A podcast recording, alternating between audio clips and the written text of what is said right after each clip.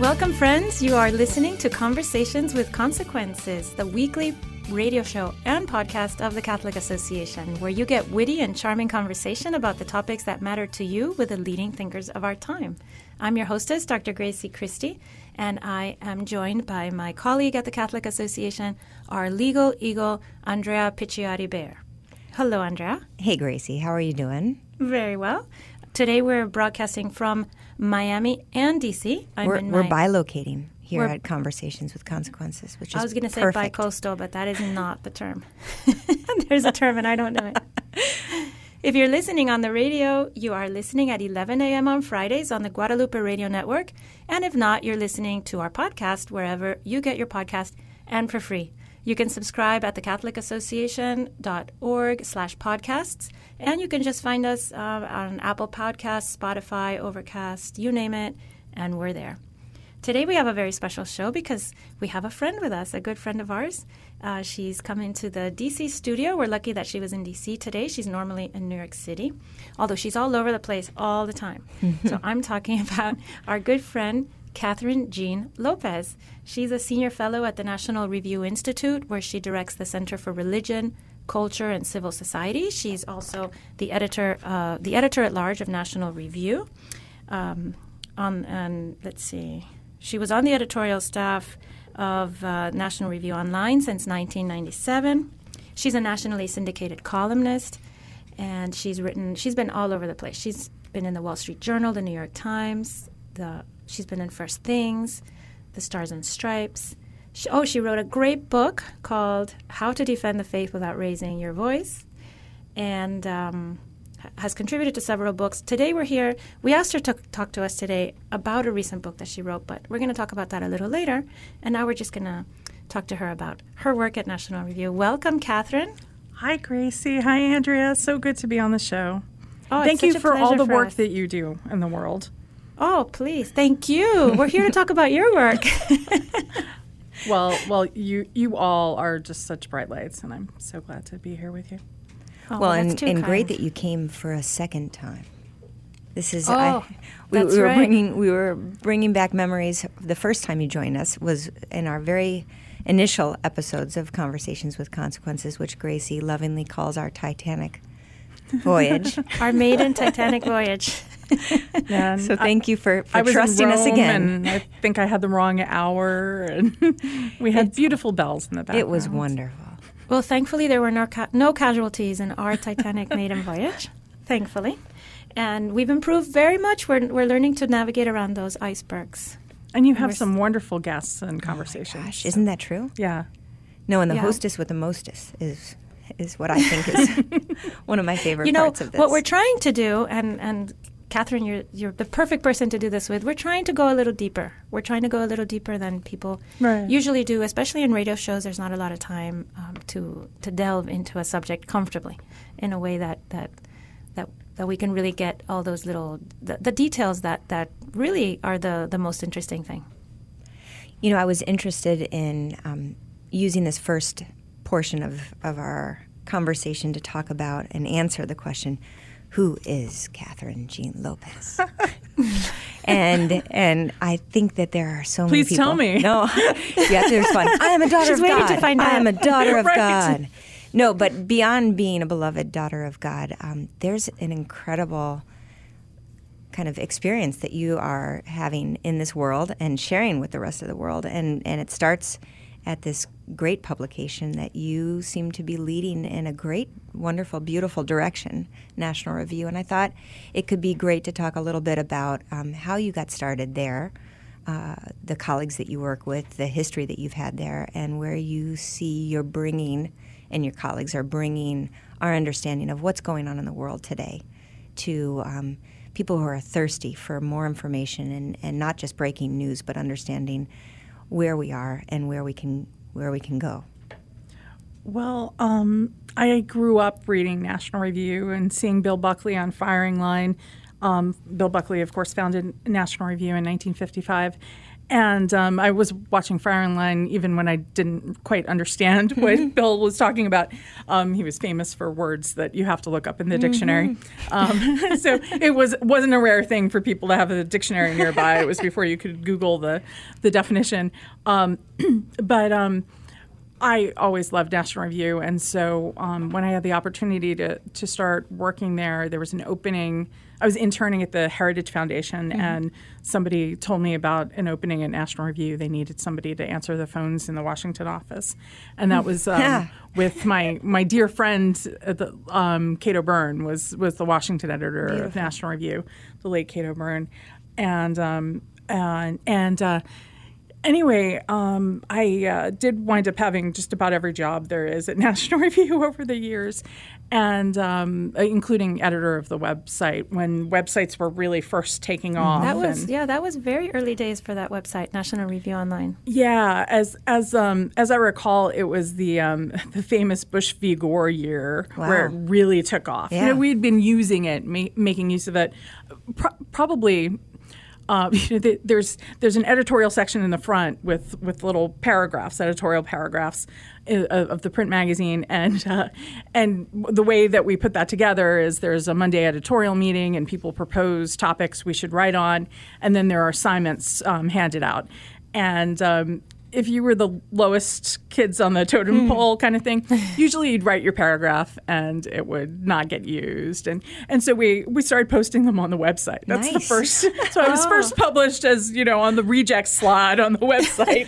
Now it's the, the best, well, right? Well, I mean, now, you know, now some younger people say, oh, wait, you have a print magazine? Yes, we have a print magazine. Please buy it. That's, you know, we need subscribers here. Um, how many people, Catherine, I'm sorry to interrupt, but how many people look at your website? What what kind of reach do you have? Well, you know what? You, you, you caught me on something I have to say. Oh, I'm not actually sure. Um, because I, um, a, a number of years ago, retired from being editor of the mm-hmm. website. And I'll talk about that in, in a second. And I am terrible at numbers. So that I took that yeah, as another reason. I don't have to pay attention to the numbers anymore. Beautiful. And, and we have a but, lot of people, trust me, that are reading the website. Um, but we would, but but it's important to say that it is a very important website for conservative readers.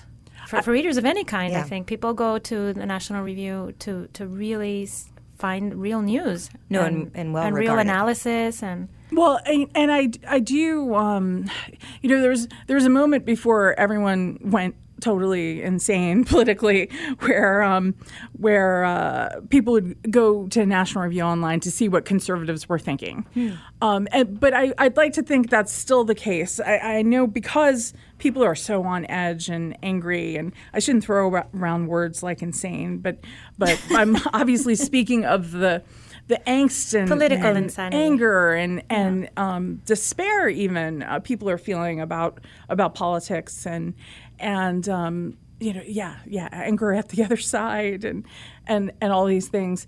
But I um, so, so sometimes people will will come up to, uh, to to me and say, why you know will National Review n- give not give Donald Trump any credit, but we have Victor Davis Hanson, who wrote just wrote The Case That's for right. Trump, you That's know. I, you know, I was just going to say that. We yes, have David, all kinds of writing. Hanson. David French was going to, considering primarying Donald Trump. Yes, so we have two mm-hmm. distinct voices who are both conservatives. And I think that's one of yeah. the, the great things that National Review has always been. You know, you have people who agree on some basic fundamentals about life, mm-hmm. but then have a well, the robust opinable. Debate, mm-hmm. you know.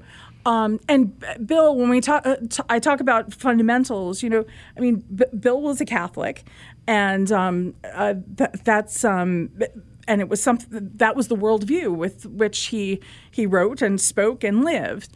And I remember when he um, when he died uh, eleven years ago. I was editor of the the website at the time, so I I made the first announcement on mm-hmm. the corner, our blog, about his death. And so people started sending me their testimonies. Mm. And I had um, I had a couple of priests write me who said that he influenced their vocations wow. because he talked nice. About the faith regularly, and it was a part of who he was. And he would have he had Mother Teresa on Firing mm. Line one time. He would always right. have um, Malcolm Muggeridge, yeah. the English journalist who was a, a convert, to talk about faith. Um, he uh, just regularly had guests um, talking talking about um, uh, religion, and um, for for him, you know, it was so much, including the United States, just pointed back mm-hmm. to Bethlehem, and, and he would he would say that in speeches, mm. and so. Um, what do you mean by that, Catherine? That that we are we are created by a, a God who had the humility to, to come here, you know, and mm. be be among us and share in our sufferings and, and redeem us. And um, we'll talk more about this, I think, um, later on. But part of the reason that I could get away with writing, a, a spending time writing a book, putting a book together um, on on mystics, is because in his book on faith, Nearer My God, Bill Buckley talked about mysticism and mm-hmm. an Italian mystic who's not necessarily church-approved. And one of the, the his priest friends sort of cringed when he included her, Maria Valtorta. Oh, yeah. um, but but um, but what he said is when he read her writings, mm-hmm.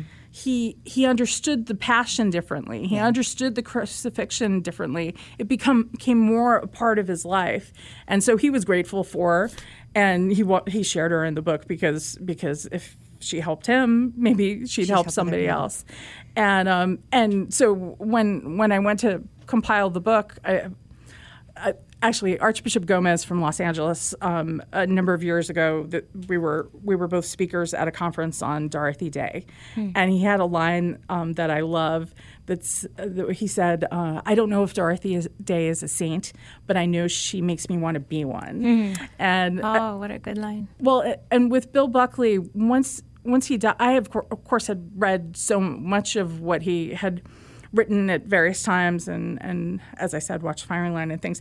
But when he died, at some point I was asked within a year to um, be a part of a conference, and I was supposed to talk about him as a Catholic journalist. And so I had in my mind I was going to read everything Bill Buckley ever wrote about the Catholic Church, and I'm still discovering things, or still still have a pile to, to read. Do you, do you see do you see your position at National Review, Catherine, as, as continuing that legacy? Yeah, well, and uh, yes, um, I I hope so. And in particular, Um, when I when I did move on from, from being editor of the website and paying attention, my life used to be paying attention to the news twenty-four seven and trying to Exhausting. keep ahead of it. And um, and live it, tweeting. Yes, yeah, right, yeah, no. And, and now every once in a while, you know, I, I realized a couple of weeks ago there was one of the Democratic debates and I had scheduled a dinner. Great. Yes, that's exactly what I said. I don't have to watch it. That's, and and we have a whole bunch of people back at yeah. the office watching it and commenting and on. And I, I can I can read the highlights later. Um, it's is so with um, we have a nonprofit um, as well think tank, the National Review Institute, in addition to the magazine, and Bill founded that too. And it's had various iterations of during its lifespan, but right now. It um it uh it is part of the future of what the magazine business looks like is is having having mm-hmm. a robust um, nonprofit support where you're doing uh, panel discussions yeah. and dinners and those cruises. And convenings. That's awesome. Well, there are cruises too. there are cruises too. Well, um, Catherine, one of the things you do in the Institute is the you, you've done a lot of work on adoption and foster care, and I know because because both you've Andrea been my speaker, I, yeah. right? But both and Andrea and I have participated, too. yeah. And and those have been really fabulous. I've really admired the way that you've taken the the Institute, the National Review Institute, has taken this, uh, you know, a real. Um, An initiative. It's a really fabulous initiative to mm-hmm. connect the dots between the needs of children and the solution, which is adoption and foster care. Well, so at the National Review Institute, I'm a director of the Center for Religion, um, Culture and Civil Society. And part of what I do there is these sort of convenings mm-hmm. and briefings. We did a briefing for our organization. Um, both of you were a part of um, fairly recently. And one of the reasons, and, and also part of what, what I do is is emphasize the some some of the um, faith tradition that mm-hmm. has always been a part of, of National Review because because of Bill, and I think that's really important right now mm. as as people are feeling so so anxious and are frankly addicted to politics. Mm. Um, mm. You know, I used to Um, like I said, I used to pay attention to the news twenty-four seven, but when I was a child, I was like watching C-SPAN, and, oh, and you know, no. I was I was a total dork, total dork. was. And, and I used to wish, no, I'm still a dork, but in different ways, but I used to wish, like, why aren't more people paying attention yeah. to this, right? This is so important. And yes, yes, yes, it's important. But now the entire nation is addicted yeah. to That's this reality true. T V show yeah. that we're watching. And people are angry and they can't stop talking. The number of times people have a conversation with, can you believe Donald Trump had lunch with X? Or these are things that... Yeah, stop. Stop, stop. Get a hobby. I mean, and despair, right? There's despair, there there's is, anger, there there's is. frustration, and it's there's too much passion. It's important to be informed. I'm not, I, obviously, and I want people to read National Review, and I hope we'll give you a good good sense of what's going on in analysis. You but know? What I like, Catherine, about um, the National Review, and especially um, online, is that it isn't jarring. Breaking news, mm-hmm. right? Some of the other news outlets, everything is breaking. So everything needs to consume your attention completely mm-hmm. right now. Instead, it offers a chance for a little bit more um, leisurely analysis. And we do reader. have a breaking news section. And I actually, you mentioned our cruises. I actually talked to a couple who said that they get all their breaking news from National Review. And I, I that was an encouragement to the kids in the office who do the breaking news part. But, but yes, but it's we not also like have the more... world is consumed by whatever we think right. is important right now in this moment. It's it's a chance to kind of uh, step back and and like everyone used to take the Sunday newspaper, right? And, and sit back and think about what had happened in the week uh, previous or what was going to be happening in the in the week coming. What I also think I really appreciate in talking about the, the founding of National Review is although its founder was one hundred percent all-in Catholic, it's not a Catholic right, publication. Right, right. It's a publication that's uh, that I'm sure your colleagues With all are, kinds. Yeah. yeah. And, and you're bringing, you personally are bringing the leaven of faith into your work. And, and in many ways... Uh, ways that I very much appreciate. You bring the teachings of the Church and the life of a faithful Catholic in a very comfortable way. Well, one thing um, that is really neat about N R is there actually are a number of Catholics who are writing about other things, but I, I think are are attracted to National Review because they know that that uh, the, mm-hmm. you know this is this is a place where their views will be welcome and, and it's not it's that filter not hostile it's not hostile and that th- right. that filter that I was talking about, the lens with which Bill viewed the world, mm-hmm. I, it's not not unanimously shared, but there's a, a recognition yeah. of its value at least, you know, and a gratitude.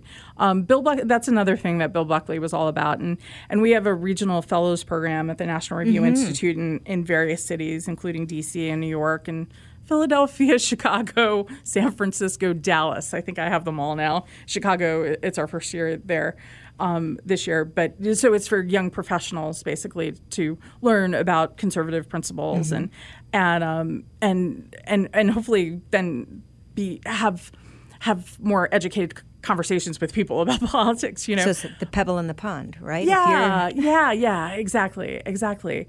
And I get to, I every year do the last session. People come in and, and, and talk to them and they have a conversation around dinner. And I talk to them about gratitude, which mm. which is always really great. And and often, actually, for some of the cities, it happens right before Thanksgiving. It's oh, literally the week before timing. Thanksgiving. It's perfect. Nice. But, um, but also, I actually appreciate when it's not Thanksgiving time because people should give thanks all the time. Um, but Bill was so much about gratitude. Mm. Um, in fact, he wrote a book about gratitude where he actually had a very provocative um, uh, proposal that everybody uh, have to do mandatory public service hmm. because he felt it was so important for people to, to, give, back. to give back and appreciate the gifts that they've been given and be good stewards. Mm-hmm. Uh, you know, and that that's one of the main questions I think we're facing today when we're talking not just about politics, but maybe just about everything. Like, are we being a good steward of the, these gifts? Mm-hmm. You know, I loved your, well, the Catholic Association's amicus brief, right? Um, but in that Catholic school case um, in, in Montana, because Catholic schools are something we need. And I mm-hmm. look, I know they're not all perfect, and um, but some of the testimonies, Andrea, that you had, um, you know, spoke to the best of Catholic education. It can save people's lives, mm-hmm. can bring people back to the church. It can save a marriage. Yeah. You know, oh, gosh. That is so true. Some of those stories. But that's about stewardship, right? Yeah. We're the ones here right now. Are there going to be Catholic schools when we leave or not, mm-hmm. you know? Well, and what are they going to look like? So much is up to us. Are they right. going to still have that same missionary right. zeal? Right. And not, not only to to impart the faith, but also to make the communities and the neighborhoods where they're working and operating better. Right. That's why I love some of the programs that have been pocket, pa- popping up um, recently, like the Alliance for Catholic Education at the University of Notre Dame, where they literally train these kids to be missionaries and, mm-hmm. and go out and be teachers in, in um, inner city and, and rural schools and, and schools that really need the help and places where kids really and families really need Catholic schools to have that missionary zeal. Yeah. Catherine, how do you decide what you're going to be writing about next? What what, what motivates you? Or how do you do you have like a list of uh, priorities that you want to attack, or how does that work? Um, it's a mix of a lot of things. You know, I usually have a list of things that I want to write about, and but I also have deadlines, regular mm. deadlines, and so damn so, those deadlines. Yeah, well, I mean, they're, they're a blessing in as much as you may they are, you may are. never get anything written if you yeah. didn't have the deadline. Um, but sometimes, because as you were mentioning earlier, I'm traveling a lot, and uh, you know, which is a, a combination of speaking and some of these convenings we were talking about, and and reporting trips, and and um, and uh, so sometimes I look around at my computer and what's the most recent interview I did, yeah. and how can I weave that into the news? You know. Well, the other it's, thing so that I've seen in, in your recent writing, and I'm sure it's been for a long time in your career, as you're traveling all over and meeting tons of people, there are moments in which there's inspiration, either someone that you meet, or some kind of interaction that you've had, or something that happens, and that's kind of. Um, It's very helpful because it, it is a good reminder to all of us, open your eyes. Yeah. yeah. You never know um, the lesson that's being given to you in while you're waiting in an airport, or while you're chit-chatting, or observing somebody who's phenomenal and exceptional in their own life and marveling at their fortitude or their their wisdom. And, and it's, it's the facility. It's the facility with which you put that into your the, those inspirations into your writing, and the way that people can then receive that inspiration themselves. That makes Catherine Jean Lopez's work so special. So with that, we have to take a little break. We'll be right back, and we'll continue talking on Conversations with Consequences with Catherine Jean Lopez of National Review.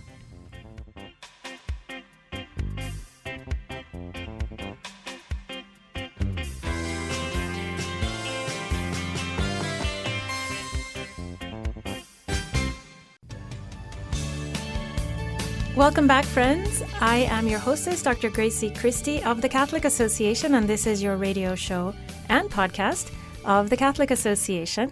We are in double studio today. I'm in Miami, and I'm joined in D C by my uh, colleague and friend at the Catholic Association, Andrea Picciotti-Behr. Hello, Andrea. Hey, Gracie. As I said before, I think we're bilocating, which is a perfect way to do this conversation okay, about this book. Fine, but I think that's the wrong word. I don't think that that means what you think it means. No, I think the Conversations with Consequences is bilocating. It's in Miami and in Washington. Okay, I'm going to go with that. Right? But go we're bilocating. Because I'm not bilocating. You're there and I'm here. Catherine's and we're very fortunate. We're very fortunate because Catherine Jean Lopez of National Review happened to be in D C doing something important. She's always traveling, doing important things, and she lent us a little bit of her time. She came into the D C studio, and we're very happy to have our friend Catherine Jean Lopez. Hello, Catherine. Hello. I actually have been praying to be able to bilocate for a long time. I have been too. Because I figure I wouldn't no, have I, to be on planes as much. I think you actually do bilocate. I really don't. Well, why stop there, Catherine? Although uh, try trilocate. There actually, there was. Um, this is a long story that I won't get into, but I didn't go to Bill Buckley's memorial service because I was already scheduled to go to Rome with our friend Ann Corkery no. for the first time. I, I had never been to Rome before. Wow. And Kate O'Beirne convinced me that Bill Buckley would want me to go to Rome. Yeah. But but the reason I bring it up is that um, I did go to Rome, and um, and I'm so glad I did. And uh, but a couple of weeks later, someone came up to me and said, I'm so sorry. I saw you from across the room at Bill's memorial at Saint Patrick's no, Cathedral, but we didn't get to talk. And I thought, hmm. I was there. But no, I, was, I wasn't there. Well, you were in he prayer. He confused no, me Catherine, with some I other there brunette. I think I've seen pictures of you on that trip. You may have. You may have. I think I have. Yeah, I because... I were you with Father Landry? We were with Father Landry. That was when I first met Father Landry, in fact. And um, my goodness, for him to show you Rome for the first time mm. is just such a blessing. And, um, and uh, yeah, and, and Kate O'Beirne, our, our late friend Kate O'Beirne was there. And so when Kate died, I shared a lot of photos oh, from that trip. So that's it. Where you would see it.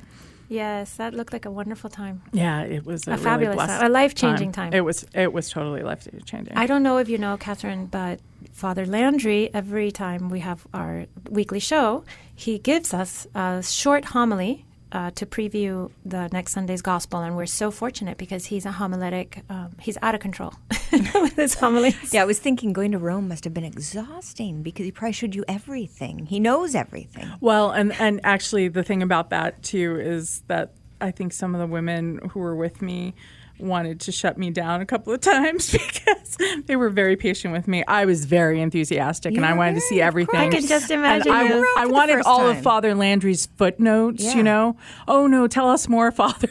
You were probably recording him, Catherine, as he was speaking. You had your little recorder out. You know, actually, I think I was so immersed in prayer and wonder, and mm. I, I wasn't doing that that time.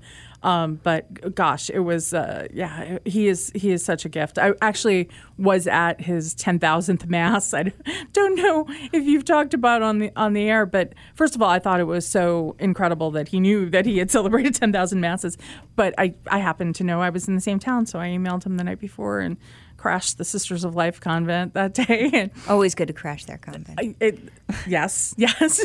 We, sh- we share that, that fundamental belief. Catherine, maybe that trip to Rome led eventually to this mm-hmm. book I'm holding in my hand, which we want well, to talk yeah, to you about. Yeah, yeah. Because as, as I mentioned before, I, I mean, it's partially because of Bill Buckley that that I ever got into the position where, where I would do that. And um and I, I really actually prayed a lot. I remember because I, I was I was sort of um sad. I not sort of I was sad that I wasn't at his memorial, um because he was somebody I knew and loved and learned from and and had really gotten to know actually after his wife died. Because mm. I, I just while while I think other people still wanted you know the brilliant Bill Buckley to download all this information for them. I just, I saw a broken-hearted man, yeah. you know, mm-hmm. and um, so I think he appreciated, I just let him talk about whatever he wanted to, mm-hmm. and I sort of tried to encourage him and, and things like that. And so I I uh, really had actually like a grandfather kind of mm. relationship toward the end with him. For him. Yeah, yeah. But so when I was in Rome, I really prayerfully, really, at night would read through um, Nearer My God. I had reread it that trip. And um, yeah, so so I have no doubt that that Rome experience um, played a role in this book that, that now exists, A Year with the Mystics. Well, let me tell our listeners about this book. It's called A Year with the Mystics, Visionary Wisdom for Daily Living. And um, it's a beautiful book. Uh, Catherine just informed me that it's imitation leather because I was sure, I was sure it it's was real really leather. It's a really good imitation. It's a beautifully it's one of those bound, books, beautifully it's, bound. It's the kind of thing. It's the kind of book you, you pass on to your. Uh, okay, so that maybe this is going to sound strange. I have a couple of books that my grandmother gave me. One of them is a missal of her daughter who died young, uh, a Latin missal, uh, and they're they're beautifully. These old books are beautifully bound, and, and they're not books you drop off at the. When you're tired of them, you drop them off at the library carousel. Where I that's what I do with my old books. I put them in the library, the return thing. I'm sure that's wrong, but I figure somebody can use them there. I but don't think that's is, like a sin you need to confess. No, no? Okay. No, a good just book, sharing. A good book can be shared, especially with. With a greater I'm reading being scrupulous. Community. But this is the kind of book that once you get your hands on it, you can never. Maybe you leave it to somebody, or you you, you give it as a gift when when you go on, when you go on ahead to your reward. But it's a it's a heavy it's a three hundred something page book. It, it looks like leather. It's it's got that supple binding. The the um, the edges of the book are gold leaf or gold. Yeah, they look like gold leaf, and it has one of those nice placeholders. And and that's just to talk about the outside of the book. It's a very satisfying book from the outside and to hold in your hands. But the inside is even more satisfying. Catherine, when you first got into studio, you, you were surprised because I have a big three-ring binder with a P D F printout of the book, and I've written all over it. And the reason was because when I knew that we were going to have a chance to look at the book, read it, and then speak with you, I said to Gracie, I can't wait to start writing all over it. Because and that's, I said, and she, and she said, this is not the kind of book you write on, Andrea. And because I can't um, stop myself from writing and post-it notes and highlights and scribbling on the sides, I and I see that you've actually done that. So with uh, my own book, with her yes. own book, it's all it's a disaster. It's a disaster. Already a disaster. But um, it, I'm not going to be reading mine in the shower. That's what I normally do to my books. Oh, goodness. So I won't even ask the doctor about the physics of that. But, but the great the great thing about this book, and I, I'd like you to share with us how it came about, um, and then we can talk a little bit about how it's already affected us. But, you know, maybe first, Catherine, explain to our listeners what the book, what, how it works, how the book works, because the book works. Okay. Well, so it's called A Year with the Mystics. And um, and it's actually, so for a number of years, Saint Benedict's Press, the publisher, has been publishing a series that's mm-hmm. one a day meditations, basically. And so they have A Year with the Church Fathers and A Year with the Saints and A Year with Mary and A Year with the Eucharist. And I had um, interviewed um, an author or two of the series. And Paul Thigpen is, I think, did The Saints and Mary and maybe one other one. And um, he also was an editor at the time at Saint Benedict's Press. And I said, you guys really need um, a year year with I, – I actually – I think I proposed the women mystics at the time. And um, and they said, yeah, yeah, no, I, I think the year with the, uh, a year with the mystics, uh, um, men and women, and um, you should do it. And I'm like, okay, well, that's a step too far. Be careful what you ask for. Yeah. I'm thinking, well, that would be a beautiful thing to do, but I don't think I have time to do that. And I, um, uh, how do you immerse yourself in the mystics while you're doing all your regular jobs and deadlines and things? And but I, I I joke that I selfishly said yes um, on one level because um, mm-hmm. we, we we're all friends here and and we joke about the size of my purse. Yeah. And around that time, I was carrying around like there's this great series from Saint um, the from Paulist Press. Where um, that's called the Classics of Western Civilization, hmm. Sp- uh, Western sp- Spirituality, I'm sorry, Classics of Western Spirituality. And there are these big volumes. So, I, uh, you know, on a on a given day, I'd say, oh, you know, I might have time while I'm commuting or... For uh, volume ten. Yeah, so let me grab Bridget of Sweden and Catherine of Siena. Oh, wait, and I could read a letter or two from Saint Francis de Sales and Jane de Chantal. And your and, purse does not have wheels on it. Yeah, I've seen your bag, Catherine. Yes. It's a it's a bag of wonders. It is. Book wonders. But now it has fewer of those big volumes because I've put them all in the yeah. one volume. So I, I mean, to be honest with you, I, I didn't I didn't really open the book until a couple of days before it came out because I was afraid of finding typos. Oh no. I, which I haven't found mercifully yet, but I'm sure I will, and it'll be good for my humility. But um, no, nobody's reported one yet. Um, but when I started to open it, I, you know, had this deep gratitude hmm. for the the fact that uh, that I'm getting to share these meditations mm-hmm. that have had such a deep impact on me. And when I when I started opening it and, and reading through them again, I thought, oh, that's why I shared it. And then I found myself praying with them all over again. Mm-hmm. And, you know, at different points when you read these things, you'll different things will occur to you, and God will use them in different ways. So, so it's not like the, the kind of thing. So it is um, a, a year with, and you know, there's day one, day two. They're they're marked. Um, but as I say early in the book, use it however you feel called to. You mm-hmm. know, if it's just a book you have on your nightstand and and you um, make it a point to every night, open it up and, and see what page you open to and pray with that. It's um, I, I I think it'll be helpful, especially if you're looking for some peace and some spiritual nourishment. And, and also, you know, at this time of scandal in the church, I think this is particularly helpful and mm-hmm. maybe maybe a gift to us all.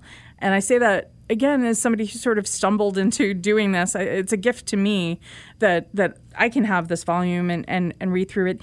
All these beautiful men and women who were present at different parts of, of, of the history of the church, many of them not pretty times of, of mm-hmm. the church, um, oh, who right. had this deep love of Jesus and really started, because they gave God time, they started to get to know each person of the Trinity. They really got to know Mary. And we we have these people as inter- intercessors, you know, um, and that cloud of witnesses idea at a time where we have this epidemic of loneliness, this epidemic of suicide, hmm. Um, to know that we're not alone, whatever your circumstances are, um, you've got all these intercessors in heaven who lived, you know, lived in this world. They struggled. They, they had all the same doubts and and fears. And in um and uh, to know to know that to read, I I think it's a great comfort. And um, it helps with confidence mm-hmm. to read how God works similarly with a lot of these people. You know, um, you can trust so many of of these fruits of prayer because you see the familiar God in mm-hmm. them, you know. Um, and I, I should mention, too, there are a couple of people um, who are um, who are alive still in here, including a, a priest from New York, uh, Father Donald Haggerty, who writes beautifully about the spiritual life. He has a book, a couple of books from Ignatius Press. Um, I believe I included something from his latest book, Conversion, which um, which I think is just a, a, a particularly important word and concept. Um, I think we do ourselves a disservice because we often think of conversion hmm. as, you know... falling off a horse. Exactly. That's exactly what I was going to say. Or entering into a whole new religion. Exactly. And then and then it's over. Yeah. You know, we mm-hmm. it's one fiat. It's one Our yes. Exactly. But it, it no, is... it's a daily. Every hour of every day. Yeah. Right. Um, it, always, always, always calling upon the Holy Spirit and asking for guidance in everything we do, including, you know, we, we were joking before the show um, about, um, or sharing, um, actually in some amazement about conversations that you can have with Uber drivers sometimes. Mm-hmm. It's just amazing how That's hungry right. people are, especially sometimes, you know, I'll be... G- getting into an Uber to go to a mass somewhere, and so I'm going to a church, or mm-hmm. I was staying with the Little Sisters of the Poor the other day, so an Uber driver asked, can I ask you a question? Why is this place called the Little Sisters of the Poor? What is that exactly? Yeah. And, and so he was fascinated it's when I... It's everything's a, an invitation. Ev- everything's an invitation. There is and a lot of hunger. There is so much hunger, and if we're spending time with God ourselves, we can share mm-hmm. him. You know, if we're getting to know him deeper, better, constantly. Um, we can help people um, to, I mean, even the other day in New York, some Uber driver asked me, and we weren't even talking about anything. I was just smiling at him and asking him how his day was. And he said, where are you from? Hmm. And and I said, here? Grew up in Manhattan. And he said, there's no way that's possible. You have to be from the Midwest or not. Uh, Darn right. People from New York, yeah, are, aren't nice. You seem like a decent person.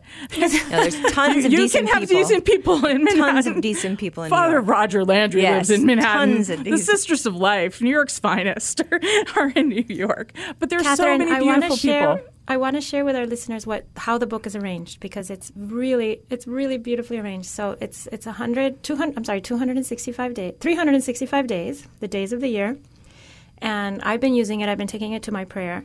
So um, it has uh, a, a, so for instance, day one hundred fifty-six. The title is "Helpless Without God," and it has a quote from Saint Pio, and one of the great mystics. Right? One of the great mystics. So. It has a quote. So, for instance, it says, "You must not be disheartened or sink into sadness if your actions do not attain the perfection you intended. What do you expect? We are all fragile. We are earth, and not every plot of land produces the fruit intended by the farmer. Let us always humble ourselves after our failures, recognizing that we are completely helpless without divine assistance." That's just a small quote from, from what is basic, a paragraph no, of uh, Padre Pio. And then, so... Then it says, in God's presence, consider, and you have a little sentence, could this letter of spiritual direction be written for me today? And that's supposed to touch off, and it does. It works perfectly. It touches off an, a mm-hmm. half an hour of reflection or fifteen minutes of reflection, of prayer, of of, of communing. Um, maybe maybe we're in church, maybe we're in front of the Blessed Sacrament, and, and we're able to, um, you know, bring bring that beautiful reprex- reflection of Padre Pio to this. And then there's a closing prayer. Keep me from descending into sadness. Keep me in your joy, no matter the cross or loss or cost. So I've been doing this now for about ten days, I think, is when I got the book and I opened it on Twitter. I tried to do one of those unwrappings with a little I loved video. That. It was which very was cool. fun. It wasn't very professional looking, but it was fun. And I've been using it, and it's really informed my prayer life. It's been wonderful. Really lit up lights in my in my heart. Well, Catherine, I want to share, too, um, my experience with the binder.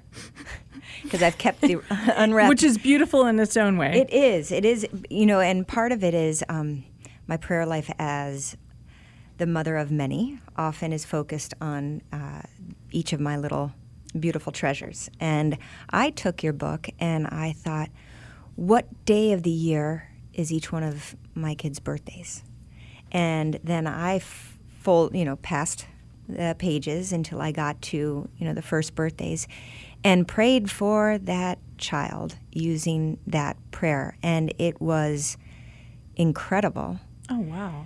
It was really incredible um, because the the challenges that I know that they're facing, or the aspirations that I have for them, or the hopes and dreams that they have for themselves were in that page. Oh, my goodness. And um, and I think the the book, and you've said this before, the book really can be read in whatever way the Holy Spirit is guiding mm-hmm. its reader to read it. It can be, you know, the first day of the year, and you should gift it to people for Christmas.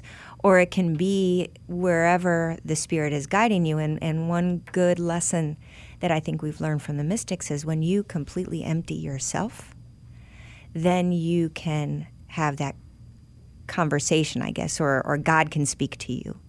And um, obviously, I'm not completely emptying myself enough. I still have so many um, things in the way. But it was a great tool, I think, for really growing deeper in this prayer that all of us are called, this union that all of us are called, uh, in whatever station in life we have with God. So I am Cat- super thankful.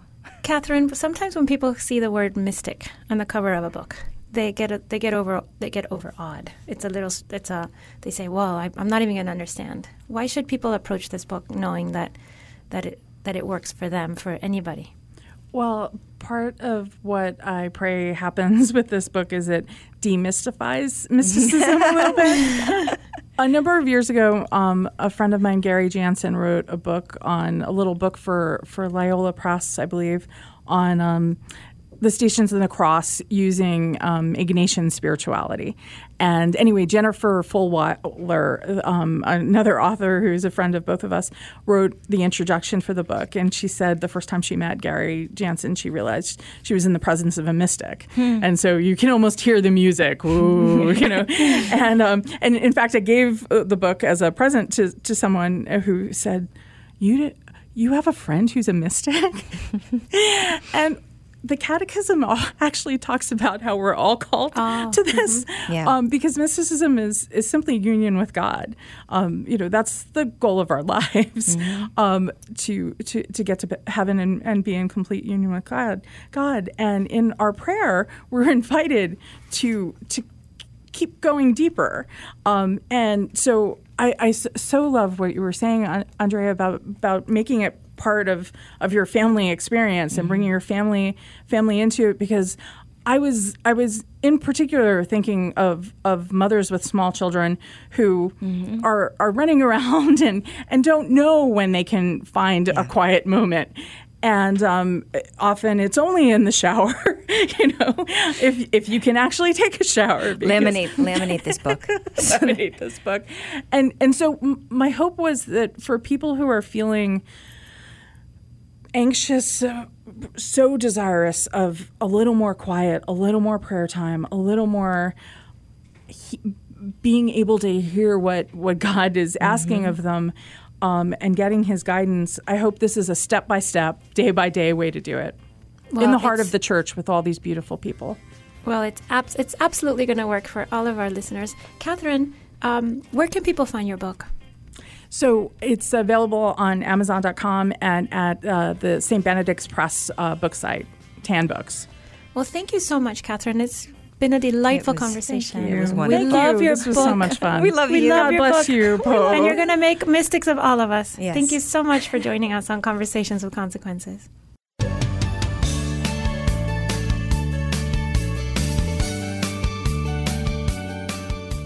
Every morning, the Catholic Association reviews all the latest news and sends our subscribers a carefully curated collection of the most important news of the day. Items are specifically selected for a smart Catholic audience like you. Don't let the world take you by surprise. Subscribe to our daily media roundup at the catholic association dot org. And this week, as is customary, Father Roger Landry will give us a short but brilliant homily on this coming Sunday's Gospel. Please stay tuned for Father Landry, and do look up his daily homily, written and audio, on his website, catholic preaching dot com. This is Father Roger Landry, and it's a joy to have a chance to ponder with you the consequential conversation Jesus wants to have with us this Sunday. It's an unforgettable gospel. Jesus tells us the story of a poor man named Lazarus at the gate of a rich man who sumptuously fed on three meals a day, but did nothing to feed Lazarus, who was starving at his gates. Then Jesus says that Lazarus went to the bosom of Abraham, an image of heaven, and the rich man to hell. Who among us is not moved when we envision Lazarus covered with sores, being licked and molested by dogs, longing to eat just the crumbs from the rich man's table? Who among us is not moved by the desperation of the rich man after he dies, dying of torment, thirst, worried about his brothers? What moves us all the more is not simply the state each is in, but the fact that each was avoidable. The rich man went to hell not because he had earned his money in an immoral way, not because he had been asked by Lazarus for help and refused, not because he had sent dogs to lick Lazarus's wounds or had done anything evil to him at all. He went to hell because he simply ignored Lazarus at his gate. He was condemned not because of anything he had done, but precisely because of what he hadn't. He was so caught up in himself that he didn't make any effort at all to help out a man who was struggling and dying in his midst. So many Catholics are accustomed to thinking about how God wants them to change simply in terms of bad behavior they know He wants them to cut out. We think about sin in terms of commissions, the evil thoughts we have, the wicked, malicious, or mendacious words we say, the evil deeds we commit. But as we note at the confession of sins at the beginning of Mass, these are not all the sins we commit. We say to Almighty God and to each other that we have sinned in our thoughts and our words and what we, we have done and what we have failed to do. We don't often focus enough on what we have failed to do. It's not enough not for us to do evil, but we also have to do good, to seek to sacrifice ourselves for those who are needy, to look for, out at them, to identify their needs, and to see what we can do to remedy them. When we look at Jesus' story, we see something about the rich man who went to hell. Even when he was in hell, he thought that he should be served by others. He asked Abraham to send Lazarus to dip his finger in water to cool his tongue, and then to have him go to his family to warn them not to make the same mistakes he had made. He thought that if even someone from the dead went to his family members, they would believe. But Abraham in the parable for Jesus said that if they don't listen to Moses and the prophets, if they don't, if they don't listen to the Old Testament, for example, they won't listen even if someone should return to them from the dead. That's a very powerful thing for us. We actually have had someone return from the dead as an exclamation point on the truth of everything being said in today's gospel. Jesus is that risen one who speaks to us about the importance of taking seriously the people who are in need in our midst, and not just not doing something to them when they ask us, but going out of ourselves precisely in order to be able to care. For example, most of us have three squares a day, but there are many who don't. How seriously do we take that? Many of us have homes, others don't. Does that cause us to lose sleep? Most of us have had solid educations. Most don't have adequate access. Many don't have adequate access to education. Do we want to do something about that? Most of us have health care. Some don't. Most of us have family members and friends who love and care for us. Others don't have anyone. What are we prepared to do? Jesus had said that when he comes to judge us, he'll say to those on his left, "Depart from me, you are cursed, into the eternal fire prepared for the devil and his angels. Because I was hungry and you gave me no food, thirsty you gave me no drink, naked you gave me no clothes, stranger you gave me no welcome, ill and in prison and you didn't care for me." The condemned will ask, "Lord, when did we see you hungry, thirsty, naked, ill, a stranger, or imprisoned, and not minister to your needs?" Jesus said he'll reply, "As often as you fail to do this to one of the least of my brothers and sisters, you failed to do it to me." Today, Jesus is preparing us for a consequential conversation in which, hearing his words, he wants us to respond, learning the lesson of the rich man, and going out to care for him in the distressing disguise of all the Lazaruses in our midst. God bless you. Thank you so much, Father Landry. It's time to say goodbye. And this is Conversations with Consequences, the podcast and radio show of the Catholic Association. I'm your hostess, Doctor Gracie Christie. Today, I was joined by my legal eagle friend at the Catholic Association, Andrea Picciotti-Behr, and we had the delight of having Catherine Jean Lopez of National Review with us, telling us about her book, A Year with the Mystics. Catherine joins us as yet another repeat offender on Conversations with Consequences. And I can't uh, recommend more her beautiful book. It's not only pleasing to look at, but it's pleasing to um, contemplate, contemplate the words of these beautiful mystics, and to steal away that little bit of time. It's not a lot. Um, and, and I found it even more enjoyable when done before the Blessed Sacrament. But if you don't have that time, you know, just find a quiet place where you can contemplate these words of uh, people who came before us, Catholics who came before us, and were clearly in a beautiful union with God. We're going to have a link on our podcast page to where you can buy her book. You know, you can also follow Catherine on Twitter, at Catherine Lopez is her Twitter handle. She has She's beautiful, everywhere. Yeah, but she has these lovely tweets that are always, yeah. they always fill you with peace and, and joy to see well, your and, tweets. And sometimes yeah. you really need that on Twitter. Absolutely. Especially Catholic Twitter. Well, it's time to say goodbye. And you've been listening. If you've been listening on the radio, thank you for listening to Conversations with Consequences on the Guadalupe Radio Network, eleven a.m. on Fridays. Be sure to subscribe to the podcast of our show wherever you get your podcasts. You can go to the catholic association dot org to subscribe for free, and also to sign up for our T C A Clips daily email. Tell your friends about us, and we'll see you next week.